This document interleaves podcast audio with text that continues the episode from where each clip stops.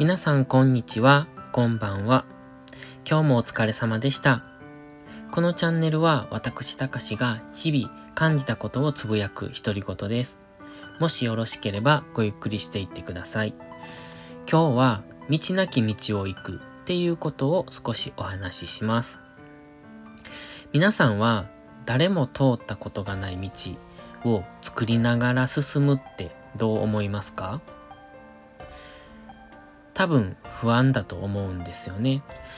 過去の人がやってこなかったこと、または皆と違う道を行くこと。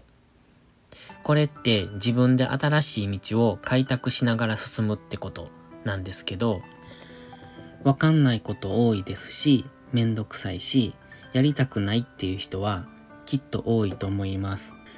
でもね、ドキドキしたり、ワクワクするのって大切だと思うんです。新しいことをする、新しい道を開く、過去の人がしてこなかった新しいことに挑戦するって、ドキドキしたりワクワクしたりしませんかね？私はすごいするんですよ。やったことのない経験、誰も知らない結末、そしてやってみないとどんな結果が待っているかわからない未来。そういうのってドキドキワクワクして楽しくないですか？今自分が歴史を刻むんだってちょっと大げさかもしれませんがそんなことを感じるんですよね。自分が作ったうんと道をまた誰かが歩いてくれるんだって新しいことをするときってそういういろんな未知のワクワクに駆り立てられるんです。確かに不安もあるんですけど、見えない未来、しかも今より良い結果が待ってるかもしれない未来、それに向けて想像するってとっても夢があることだと思ってます。だから私は未来を信じて道なき道をひたすら歩くっていつも思います。誰かが通ってきた道って楽なんですけど退屈します。私は退屈してしまう人です。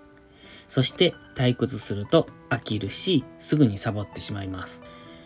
だから新しい道を開拓する。これが私の性格です。だいぶ抽象的な話をしましたが、誰かが作った道を歩くより自分で道を切り開く方が楽しいよってことです。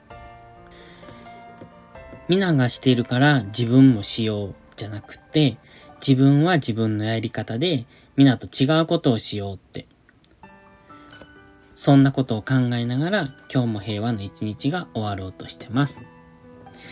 今日も一日お疲れ様でした。話しべたたかしの独り言、本日はここまでです。今日も最後までありがとうございました。たかしでした。バイバイ。